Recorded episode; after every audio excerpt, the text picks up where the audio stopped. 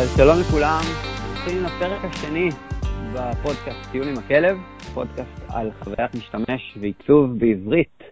אני שגיא שרייבר, ואיתנו היום נועם ליס. מה קורה נועם? מה אני שגיא? סבבה. אז מי שלא מכיר, אני אינטרו קטן עליי, אני שגיא שרייבר, מעצב הבעלים של פיקסל פרפקט מגזין, ודירקטור של העיצוב בחברת Similar Web, ונועם עובד איתי ב-Similar Web, והוא עשינו פרודקט דיזיינר. את נועם הכרתי כאשר הוא בעצם ניצח את פיקסל דריבל, התחרות של דריבל שעשינו בפיקסל פרפקט ב-2012, נכון? כן, כן, 2012. יאללה. אז האמת היא, יש אנקדוטה קטנה שכבר אפשר להתחיל איתה, נועם, רק שתדע, בפרק הקודם ציינתי את ההרצאה של סטיב ג'ובס, שהוא מדבר שם על Connecting the Dots.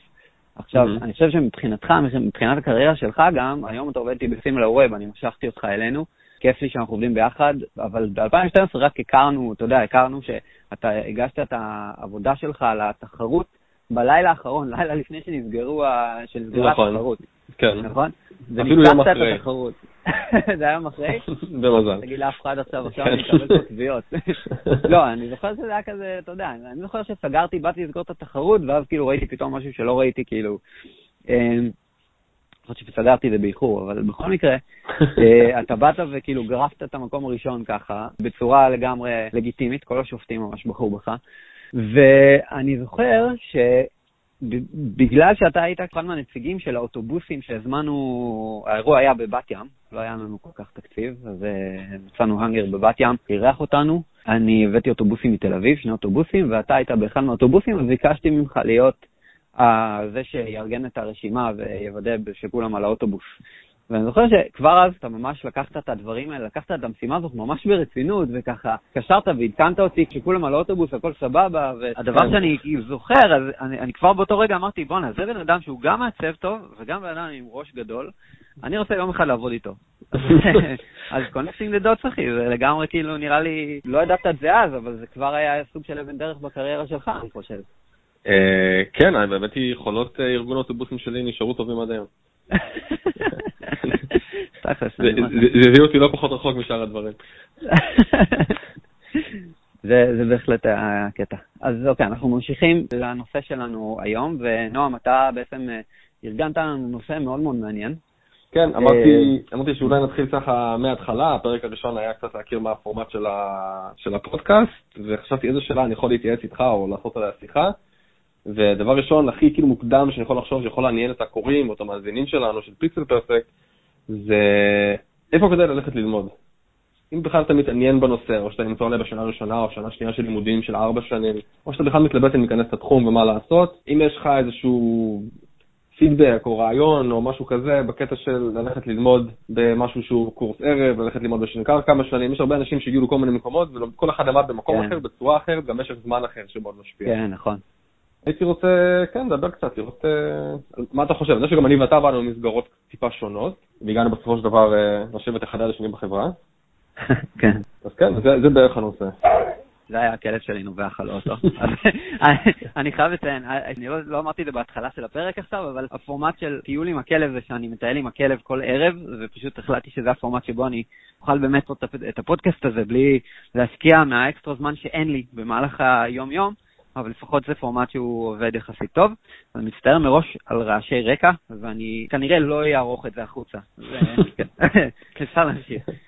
אז כן, שמע, נועם, אני מאוד... אני חושב שזה נושא מעולה, זה נושא שאני גם התבחבשתי בו בהתחלה, לא ידעתי אם ללכת ללמוד, כן הלכתי ללמוד, לא הלכתי ללמוד. אני חייב לציין ש4 שנים בשנקר היו אינטנסיביות מאוד מאוד קשוחות, לילות לבנים, דרישות מאוד גבוהות, ובגדול, בסופו של דבר, אני לא מרגיש שזה מה שלימד אותי והפך אותי למעצב שאני היום. כן. אבל, ויש אבל מאוד גדול, אני מוצא את עצמי היום, ביום יום שלי, ובמיוחד עכשיו שאני... אפשר לגרום סוג של ארט דירקטור, מנטור למעצבים אחרים גם. אני חושב שהיסודות של העיצוב, שאותם רכשתי בשנקר בוודאות, הטיפוגרפיה, העבודה עם גריד, הלמידה, על מה זה קומפוזיציה ודברים האלה, הם אלה שעכשיו חוזרים אליי ביג טיים, שאני מסתכל היום על העיצובים, בכל מה שקשור בפלט דיזיין, ומה שאנחנו עושים בסימילר ווב, אני מסתכל ואני אומר, אוקיי, עכשיו יש לנו את העיצוב שהוא פלט דיזיין, אנחנו כולנו מעצבים די טובים ברמה של פיקסלים, אבל הדברים שעכשיו יקפיצו את הרמה שלנו מעיצוב יפה, נקי, אסתטי, לעיצוב שהוא גם פתאום אפשר באמצעותו להעלות אמוציות אצל המשתמשים, אצל הלקוחות שלנו, אני חושב ששם יסודות העיצוב זה מה שיכול לגרום לקרות. הקונטרסט בין כותרות ל-KPI'ים שאנחנו עושים, המספרים לעומת התיאור, הלייבלים, מה שאנחנו עושים עכשיו בדאטה ויזואליזיישן, זה איך להבליט את הגרף ואת הנתונים שצריך להבליט בדף, אבל בצורה גם שאנשים יסתכלו ויהיה להם כיף לעבוד עם המוצר שאנחנו בונים. טיפוגרפיה, העבודה עם גריד, שאנשים לא שמים לב בעצם מה זה גריד, אבל הם יודעים שמשהו שם מסודר בצורה שנראית קצת כמו קסם אפילו. אלה הדברים שלפי דעתי עושים שונים מאוד מאוד גדול ומבדילים אותנו מהמתחרים שלנו. ברמה העיצובית, אנשים לא שמים לב לזה אפילו, מן הסתם, זה עיצוב טוב, אבל היסודות של העיצוב זה בדיוק מה שמביא אותנו לרמה שלנו, לפי דעתי, וזה משהו שאני מרגיש שרכשתי בלימודים. עם זאת, אני יכול להגיד לך שאני... זה לא לקח 4 שנים? יכול להיות, כלומר, אתה יודע, גם את התיכון אומרים שאפשר לדחוס לאיזה חצי שנה בלחץ, קוראים לזה זנקורי. לא, אבל אני חושב ש4 שנים לוקח לסימון זמן ליפול, וזה גם סוג של מכון כושר למוח בקריאטיביות. שנה ראשונה, שנייה זה כזה out there, ואז שנה שלישית רביעית זה התמחות באמת אינטראקטיבית, לפחות ככה זה היה בשנקר. פתאום צריך ליישם, מה שאמרת בשנה הראשונה שנייה, אבל אני חושב שחצי מהלימודים שלי, 50%, היו בלעבוד. ואני עבדתי תוך כדי כל הלימודים שלי בתור מעצב, השתפשפתי עם לקוחות ולמדתי הרבה דברים שאחרי זה שימשו אותי בחוץ, וגם תוך כדי שלמדתי, שמתי את הלימודים שלי כבר בשוק, וזה מאוד מאוד שונה. אני חושב, כאשר אם אתה לא עובד, ואתה לומד 4 שנים, ואתה יוצא החוצה, ואני רואה את זה היום, רצינו לגייס מעצבים משנקר ו-HIT, ותכלס היה ממש ממש קשה, למצוא אנשים שהם מתאימים עכשיו לדרישות שלנו. פרודקט דיזיינרס? בטוח שלא, בטוח שלא. לא היה פשוט, כאילו, היו אולי כמה מוכשרים, אני לא חושב ש... לכל המוכשרים שפנינו, רק אחד עבר את המבחן ולא להיות פרודקט דיזיינר בחברה שלנו, אבל לעומת זאת הוא מאוד מאוד מוכשר, ואני חושב שיום אחד הוא יהיה פרודקט דיזיינר מעולה. והוא עושה עבודה מעולה, אבל אני חושב שבשביל להגיע לרמה שבן אדם יכול לצאת ממוסד לימודים אחרי 4 שנים להצטרף ולהיות פרודקט דיזיינר ברמה מספקת בחברת מוצר, חייבים ללמד תכנים אחרים, חייבים לעשות איזשהו רענון בכל המוסדות הלימודים בארץ, וזה לא רק שנקר. אתה עמדת בהדסה, נכון? כן. איך הייתה החוויה שלך? בכנות נהניתי. אני למדתי, המסלול שבו למדתי זה היה בכלל עיצוב גרפי והפקות דפוס, ככה שזה לא כל כך קשור לא לעיצוב אינטראקטיבי ולא לפרודקט דיזיין מן הסתם. היה כיף, זאת אומרת, המקום, לדעתי כבר חוג לא פעיל כבר שנים, הייתי בין האחרונים נראה לי שסיימו שם, אבל המקום שלא כמו נגיד... למדת במכון נטוש כזה. לא, יש שם עוד מקום שמלמדים ושלא מלמדים נראה לי ספציפית עיצוב שם, יש אופטומטריה ודברים כאלה. אבל כאילו, אני יכול להגיד מהצד השני, ההתלבטות שלי ללמוד עיצוב או לא, היה 4 שנים היה לי קשה, המחשבה על זה. גם מבחינתי, גם לא היה לי לפני זה שום רקע בשום דבר, אז הייתי חייב לעשות גם שנה של מכינה, לדעתי, בשביל להתקבל. אז כאילו להגיד 5 שנים היה בשבילי משהו שהרתיע אותי בכלל ללכת ללמוד את זה. ודווקא ללכת למסלול של 2 שנתיים, אז מה שאמרתי לעצמי אז, בתור תירוץ למה אני עושה את זה, זה מספיק קצר כדי שאני יכול לחתוך באמצע. ומקסימום גם אחרי 2 שנתיים, אז אני לא הפסדתי הרבה, ואני תמיד אוכל ללכת ללמוד עריכת דין. כאילו, לא שרפתי יותר מדי זמן מהחיים שלי. והלימודים היו בסדר, לגמרי, כן, לא, התקבלתי למשפטים, התקבלתי לעיצוב, הלכתי לעיצוב כי זה יותר קצר ובלי ספרים. כאילו, אמרתי, נראה לי יכול להיות נחמד, תמיד אהבתי פרוטסיקה ועיצוב ודברים כאלה, אבל לא היה לי רקע בזה, לא עבדתי בזה, לא היה לי, חוץ מצד פוטושופ, לא ידעתי שום דבר. כן. ואני יכול להגיד שמבחינתי לפחות, זה שעשיתי רק 2 שנתיים וישר הצעתי לעבוד, היה לי מעולה. זאת אומרת, כל מה שאני עושה היום, לא למדתי בלימודים, למדתי אחרי זה בחוץ, למדתי בשוק העבודה. בין אם זה לעבוד עם לקוחות, או לעמוד בדדליינים, או... כי גם בלימודים יש דדליינים, אבל של 6 שבועות לפרויקט, או כמה חודשים לפרויקט גמר. אין אף פעם את הלחץ הזה של לקוח, של למחרת צריך להביא משהו, או שצריך להגיש קונספט, או דברים שהם טיפה יותר אמיתיים נקרא לזה. והטיעון שלי היה לעצמי לפחות, שגם אם אני עמד 20 שנה, אם אני לא מספיק טוב בזה, אני בעצמי, זה לא יעזור לי. כן. בדיעבד אני יכול להגיד שאני חושב שקצת צדקתי, אבל אז שאמרתי את זה לעצמי, לא היה לי מושג על מה אני מדבר, כאילו. אבל בדיעבד אני יכול להגיד שאת רוב הדברים שלמדתי זה מחוץ ללימודים, אני לא יודע עד כמה מהדברים שלמדתי היום אני באמת משתמש בהם, אולי אינדיזיין, קצת, אולי, לא יודע. אבל זה כאילו קצת מהכיוון השני. אבל בסך הכל היה לי כיף, ואני חושב שזה לגמרי, אבל היה קצת עולם אחר מבדף מה שאתה חווית בשנקר. כן. תשמע, אני חושב שרוב החוויה שלך היא חוויה שכאילו יש אותה הרבה אנשים. הרבה אנשים גם אחרי שהם לומדים, יוצאים החוצה, לא מוצאים עבודה. ובעיה בארץ. אני חושב שזה גם אולי בעיה בחול קיימת, אני לא יודע אם קיימת או לא, אני לא למדתי בחול, אבל אז בארץ שלנו, אני חושב שהבתי ספר יש בהם בעיה, שהיא בעיה יותר מסתם זה שלא מלמדים תכנים. צריך לחשוב למה לא מלמדים את התכנים הרלוונטיים, למה לא מושכים את התלמידים לכיוון של להיות מעצבים אינטראקטיביים, הרי שם הכסף. אז אני חושב שהבעיה פה היא שככה, ואני הולך לדבר על משהו שיחעיס הרבה אנשים, כולל כמעט את כל סגל המרצים בכל מכללה בארץ. אבל זה לא מעניין אותי, כי בשביל זה אנחנו פה, בשביל זה אנחנו נדבר את האמת לכל מי שמתלבט או היה בחוויה הזאת. שימו לב, מה שקורה זה ככה, יש לנו את שנקר, ולפחות שאני הייתי שם כך זה היה, יש את מי שאחראי על המחלקה לעיצוב אינטראקטיבית, אוקיי? אבל הוא נחשב נחות במה שנקרא שנקר. למה? שנקר בא מהפרינט, ומי שהיום שם בקבע, לרוב, זה אנשים שבאים מפרינט, לא מעניין אותם עיצוב אינטראקטיבי. עכשיו, אולי גם מעניין אותם עיצוב אינטראקטיבי, והדרישה פתאום של הסטודנטים, שבא מהסטודנטים ללמוד עיצוב אינטראקטיבי, מפחידה אותם, היא מאיימת על המעמד שלהם. כי אותם מרצים, שהיום הם גם ראשי המחלקות וראשי בכלל הראשים לתקשורת חזותית בחלק מהמקומות, אותם מרצים הם בכלל מעצבי פרינט. הם לא מעצבים אינטראקטיביים, אין להם את הכישורים לזה. הם לא עבדו בזה בחיים, וזה מפחיד אותם, זה מאיים להם היום על הפרנסה הממשית שלהם. אבל הם אלה שבקבע, בבתי הספר האלה. כל שאר המרצים הם לא קיבלו קביעות. אבל אלה שכן קיבלו קביעות הם מרצי פרינט. ולנו, לפחות לנו זה היה ככה, אמרו לנו שכל מי שהולך לעיצוב אינטראקטיבי, וזה מצחיק, היו כמה וכמה כיתות של תקשורת חזותית רגילה, אבל רק כיתה אחת קטנה של עיצוב אינטראקטיבי, וזה פשוט היה מצחיק, זה היה 2011, כבר האייפונים יצאו מזמן, כלומר, לא היה שום סיבה שיש רק כיתה אחת במחזור שלם של תקשורת חזותית, שרק כיתה אחת של עיצוב אינטראקטיבי, אבל עובדה, וישב איתנו ראש המחלקה, ואני לא אגיד...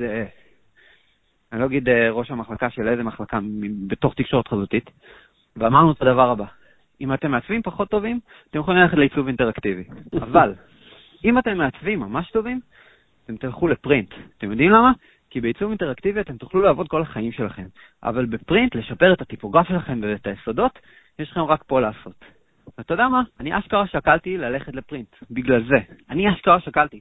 והשיחה הזאת שלי הייתה, היא מבין כמה וכמה שיחות ששמעתי מכמה אנשים, וגם אנשים שאחרי שאני עזבתי את שנקר, באו אליי ואמרו לי שזה מה שעושים איתם, את השיחות האלה, שיחות של אל תלכו לאינטראקטיב. זה פשוט, לפי דעתי, שזה פסול, זה עושה עוול לתחום העיצוב בארץ. וזה פשוט, זה לא פייר, כלפי הסטודנטים, שסך הכל הדרישה שלהם זה, אני רוצה ללמוד משהו רגיל, פרקטי, שבשבילו באתי ואני משלם לכם כל כך בכסף בשביל ללמוד. אבל לא מפתחים את זה. ובפרויקטי גמר לא דורשים את הרמה של עכשיו בוא נעשה סטארט-אפ, משהו שאפשר לפתח כמוצר אמיתי. לא, אומרים, לכו, תתנסו. אני הייתי ב-HIT שנה, כאילו השנה, מבין כמה בתי ספר שערכתי לראות הפרויקטי גמר שלהם. ואני הייתי שם ופשוט נכנסתי לתוך איזה חדר והיה שם מיצג. אני לא אגיד איזה מיצג שלא הסגיר את הסטודנט, אבל... היה שם מיצג ממש מרשים, והוא משלב כל מיני אלקטרוניקה וזה, ואורות, ואתה יודע מה? שמע, נדהמתי. באותו רגע אמרתי, פונה, מי זה המוכשר הזה? ואיזה פרויקט אדיר, איזה כיף לי שבאתי לראות את התערוכה הזאת. ואתה יודע מה? זה באמת פרויקט שתרם ממון לתערוכה. אבל עכשיו, אחרי זה, בערב, ממש הייתי בערב בבית, אני אמרתי לעצמי, בונה, אז הפרויקט הזה תרם לתערוכה, אבל האם הוא תרם לסטודנט? מה הוא תרם לסטודנט הפרויקט גמר הזה? מה הסטודנט שעכשיו אני שוקן לי לגייס או לא, והרשים אותי, איך אני בכלל יודע שהוא מעצב טוב, כאילו הפרויקט גמר זה הפרויקט הכי גדול שלך בערך. אז עכשיו, אתה... ואתה חושב ואני חושב שהאנשים האלה ספציפית שיוצאים, כולם רוצים להיות אחרי זה מעצבי פרודקט, יכול להיות שהם רוצים ללכת להתעסק בתחום האומנות, כאילו אולי לא כולם מכוונים בסוף לעולם ההייטק והפרודקט. אני חושב ש... זה לא אני חושב, תקשיב, השוק הולך לשם, ואתה שם לב לכל האנשים שפתאום עכשיו רוצים לעבור מפרינט לאינטראקטיב, ולא רק זה, הדרישה של השוק פתחה איזה קורסים. כלומר, יש לך את הקורס פרינט לאינטראקטיב היום שרץ באחת המכללות, ותשמע, זה משהו שהוא כאילו, הוא לא נולד סתם ככה. מישהו קם בבוקר ואמר, בוא נעשה קורס פרינט לאינטראקטיב. לא, זה דרישה של השוק. יש מגמה ענקית כזאת, וכולם התחילו להבין. מה לעשות? שם נמצא הכסף, ואיפה שנמצא הכסף, זה לא רק עניין הכסף, זה עניין של הפלטפורמות האלה מעניינות, כלומר הטכנולוגיות החדשות שיוצאות, המכשירים החדשים שיוצאים לשוק, ועכשיו צריך ללמוד לעצב אליהם, וזה הדברים שאנחנו חיים, האייפונים, דברים שאתה משתמש בהם ביום יום, ופתאום בא לך לעצב את החוויה להם. לא בא לך לעשות יותר שלטי חוצות.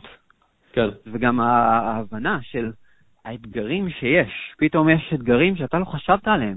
כאילו אין מה לעשות, כי באינטראקטיב אתה מפתח חשיבה שהיא הרבה יותר מגוונת מזה. אתה צריך ללמוד ליישם את כל היסודות של העיצוב, בסביבה שהיא גמישה, היא נמתחת, היא מרובת פלטפורמות, והיא מוגבלת עם הרבה מגבלות טכנולוגיות, שהן לא רק מגבלות, הן גם סטנדרטים, יש סטנדרטים לאנדרואיד, יש סטנדרטים לאייפון, ואנשים צריכים ללמוד את זה כבר במכללות, אבל הם לא לומדים את זה במכללות. ואז הם מגיעים לסוף 4 שנים, והם נדעו יופי טופי, למה חשוב חללים פנימיים בתוך אות. וזה טוב, אני אומר, עד היום זה משמש אותי הדברים האלה, קרנינג, לדינג, אבל איפה הלימודים שהפרקטיים באמת? ואני חושב שאני מרגיש שהמרצה שלי, עידו דן, בזמנו בשנקר, שעשיתי את הפרויקט מר, הוא דחף אותי ואת החבר שלי, עדי בינדר, ששנינו עשינו איתו, הוא היה המנחה של שנינו, הוא דחף את שנינו ממש לפתח את המוצר שלנו כמו סטארט-אפ.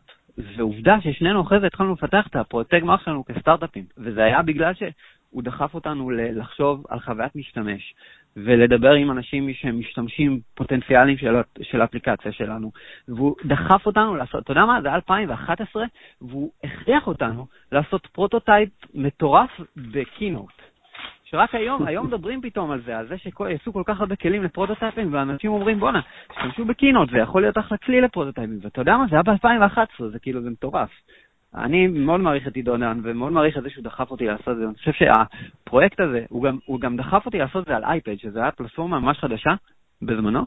כן. וזו פלטפורמה שאף פעם לא התנסיתי בה, ואמרתי, יאללה, אני עושה את זה. ועשיתי פרויקט בכלל ליצירת קליפים טיפוגרפיים. אז הנה, הכנסתי גם את הטיפוגרפיה, את האתגר הטיפוגרפי לתוך הפרויקט גמר שלי. והיה לי פרויקט שבסופו של דבר, אני חושב שהוא... א', פתח לי המון המודלותות, כי לכל מי שהראיתי את הפרוטוטייפ אחרי זה בקינוט, כל רעיון עבודה שהיה לי, או משהו כזה, זה פשוט היה מטורף, זה פיל אנשים הכיסאות. אגב, עד היום שאני מראה את זה, אנשים מתרשמים, וזה עוד מ-2011, עם עיצוב ישן, סקיומורפיזם כזה. אוקיי, אז בהתחלה שהתחלת לדבר על שנקר, זה נשמע מאוד כאילו תברחו משם, עכשיו סיימת את זה בקצת טון יותר חיובי, אבל אם נמצאת מזה איזשהו טיפ למי שעכשיו מתלבט איפה ללמוד ומה כדאי להשקיע, הייתי ממליץ ללכת למקום, לא משנה, שנקר, ויסו וכאלה, של מקום של 4 שנים, לתואר ראשון, ממש לאקדמיה של זה, או אולי לחפש כאילו פשוט קורס קצר וטכני ולהתחיל לעבוד. אני חושב שזה תחום שמי שיכול להרשות עצמו, זה מספיק צעיר, ללמוד 4 שנים, הוא צריך לעשות את זה, אבל אחד, הוא צריך להתמקד בעצמו. הוא צריך להבין שהאקדמיה לא תדחוף אותו להשקיע בפרויקטים שאחרי זה יקדמו אותו בשוק. אז אחד, הוא צריך לקדם את עצמו בתחום הזה, כלומר פרויקטים, פרויקטי גמר ולקראת סוף התואר. בהתחלת התואר אפשר להיות ראש פתוח, לעשות פרויקטים, נותנים לך פרויקט כמו רוח. אז אתה תדע מה אתה עושה, אתה עושה פסל ומצלם אותו, ואז זה הפרויקט שלך. אבל לקראת שנה שלישית רביעית, חייבים להתחיל לעשות פרויקטים שהם חושבים כבר שהם רלוונטיים לשוק. וגם אם הפרויקט גמר שלך לא יהיה אייטם עכשיו בוויינט, כי הוא לא היה ממש מגניב, זה בסדר. כל עוד הוא מוצר שהוא בעצם המקפצה שלך לתוך השוק העבודה. עכשיו עוד משהו אני אגיד לך, המלצה ממש ממש שלי לכל סטודנט, אני חושב שזה אפילו על גדר החובה, לעבוד תוך כדי הלימודים. כי זה 4 שנים החיים שלכם, שבזמן שאתם לומדים ועומלים מאוד מאוד קשה, כל שאר אנשים שלא לומדים עובדים. הם אלה שאחרי זה, מישהו מחפש עבודה, מה לעשות? יש מינימום שנות עבודה שמעסיק מחפש, ואז הוא אומר, אוקיי, בן אדם הזה עבד 4 שנים בתור מעצב אפליקציות, ברור שאני אקח אותו מאשר סטודנט טרי שעוד לא יודע בכלל איך לעבוד בסביבת עבודה נורמלית ולא ייצא בחיים שלו אפליקציות. אז אני אומר שלפי דעתי זה חובה לעבוד תוך כדי הלימודים, להיות פרילנס, זה עבודת סטודנט הכי טובה שיכולה להיות לכם, אני עשיתי את זה, זה כל כך כיף, עובדים מתי שרוצים, אפילו עבדתי תוך כדי שיעורים מדי פעם, עבדתי בהפסקות, כאילו אם היה לי לקוח שהיה צריך דחוף. היה לי חלון של שעה, הייתי עושה פגישות עם לקוחות, כאילו יש לנו בית קפה ליד שנקר, הייתי מפגש עם לקוחות, בשעה הזאת הייתי עושה איתן את הפגישת בריף או מה שזה לא יהיה. אני חושב שזה היה פשוט, זה היה מושלם, וכן, אפשר לסלוח עוסק פטור, גם ככה לא מרוויחים הרבה ואין כל כך הרבה מה לעבוד תוך כדי. מי שמורך יותר סבבה, שיתעסק עם עוסק מורשה, זה קצת יותר ניירת, אבל זה גם בסדר. קורא חשבון, הכל בסדר. זה העבודה הסטודנט הכי טובה שיכולה להיות לכם, וזה יקדם אתכם חבל על הזמן. אז א', לעבוד תוך כדי, ב', להבין שהאקדמיה לא תדחוף אתכם להכנה לשוק, ואתם צריכים להכין את עצמכם. כשאתם יוצאים מהאקדמיה, אתם צריכים לדאוג שיהיה לכם אפשרות. א', כבר את הידע לעבוד עם לקוחות, את הניסיון ואת הידע לעבוד עם לקוחות, ב', לדעת מה זה השוק, שכבר הרגשתם אותו, לא סתם לחשוב, אני יודע מה זה השוק, וג' תמיד להיות עוד דידקטים, ולקרוא את כל הבלוגים החדשים, ולהיות בעניינים, חייבים להיות בעניינים, זה תחום שתמיד צריך להיות בו בעניינים, זה לא קשור ללימודים רק, ובלימודים חוטאים ולא עושים את זה. רוב הסטודנטים, הם לא קוראים את הבלוגים, הם לא קוראים את הניוזלטרים שאנחנו קוראים. אז זה הדבר השלישי, החשוב מאוד, וזהו, נראה לי שבזה גם אנחנו חייבים לסיים לצאת פינות, עברנו כבר זה, אבל אפשר להמשיך את זה בהזדמנות, נועם, יש לך איזה משהו אחרון אמר בנושא? כן, גם תחושות שלי מהצד השני, הייתי אומר, אין לי דרך להגיד לאנשים ללכת ללמוד 4 שנים או לא ללמוד 4 שנים, אני חושב שאם בן אדם מכיר את עצמו, מרגיש שהוא יכול לעשות את זה, אם חסר לו רק באמת אולי דברים טכניים, אם זה נגיד לעבור מפרינט לאינטראקטיב או רק לימוד אינטראקטיב, מה שמפריע לו זה הכלים, אז הייתי משקיע פחות זמן בלימודים, יותר זמן בעבודה, אבל זה מהצד השני, ההפך ממה שאתה אמרת אולי. אני חושב שזה להפך, אני חושב שזה לגמרי באותו ראש בדיוק. שוב, אני לא אמרתי חובה ללכת ללמוד, אמרתי מי שמספיק צעיר ויכול להרשות לעצמו, סבבה. תעשו 4 שנים, אבל תעבדו תוך כדי, ואתה אומר, אוקיי, אז כאילו, אני אמרתי, תהיו חכמים ואל תיתנו לאקדמיה, כאילו, אל תסתמכו על האקדמיה שתכין אתכם לשוק. ואתה אומר, אל תהיו מספיק, אל תחשבו שלימודים זה גם מה שיגרום לכם אחרי זה לעבוד בשוק כמו שצריך, אז תעשו את האיזון שלכם בין לימודים לעבודה גם כן. יכול להיות שוואלה, אם אתה אוטודידקט מושלם, ואתה תתן חשיבות ללימוד גם את היסודות של עיצוב, ולא רק את דפוסי התנהגות של iOS, דברים כאילו טכניים, אם אתה תדע גם להשקיע ביסודות של עיצוב, שזה מה שצריך בתור מעצב, אז אתה יכול ללמוד זה לבד גם. יש ספרים יפים, יש אחלה בלוגים, אין סיבה שלא, אבל האקדמיה זה כמו מכון כושר כזה שהולכים אליו, וזה גם, אם אתה בשנים האלה שכולם סטודנטים מסביבך, אז זה ויעביר לך את השנים האלה גם בחיי חברה מעניינים. אז כאילו זה אפשרי. פשוט צריך לדעת לעשות זה חכם. כן, אני מסכים לך. סבבה, אז נועם, תודה רבה לך. בכיף, תודה רבה. חברים, שימו לב, כל פידבק שיש לכם על הפרק הזה, אתם מוזמנים לכתוב אותו בצד פייסבוק שלנו. פשוט תחפשו בפייסבוק קבוצת המעצבים של פיקסל פרפקט. ובנוסף, אני ממליץ בחום להירשם לניוזלטר שלנו כדי לדעת מתי פרקים חדשים יוצאים. אתם יכולים להבין לפרק הזה גם באייטונס.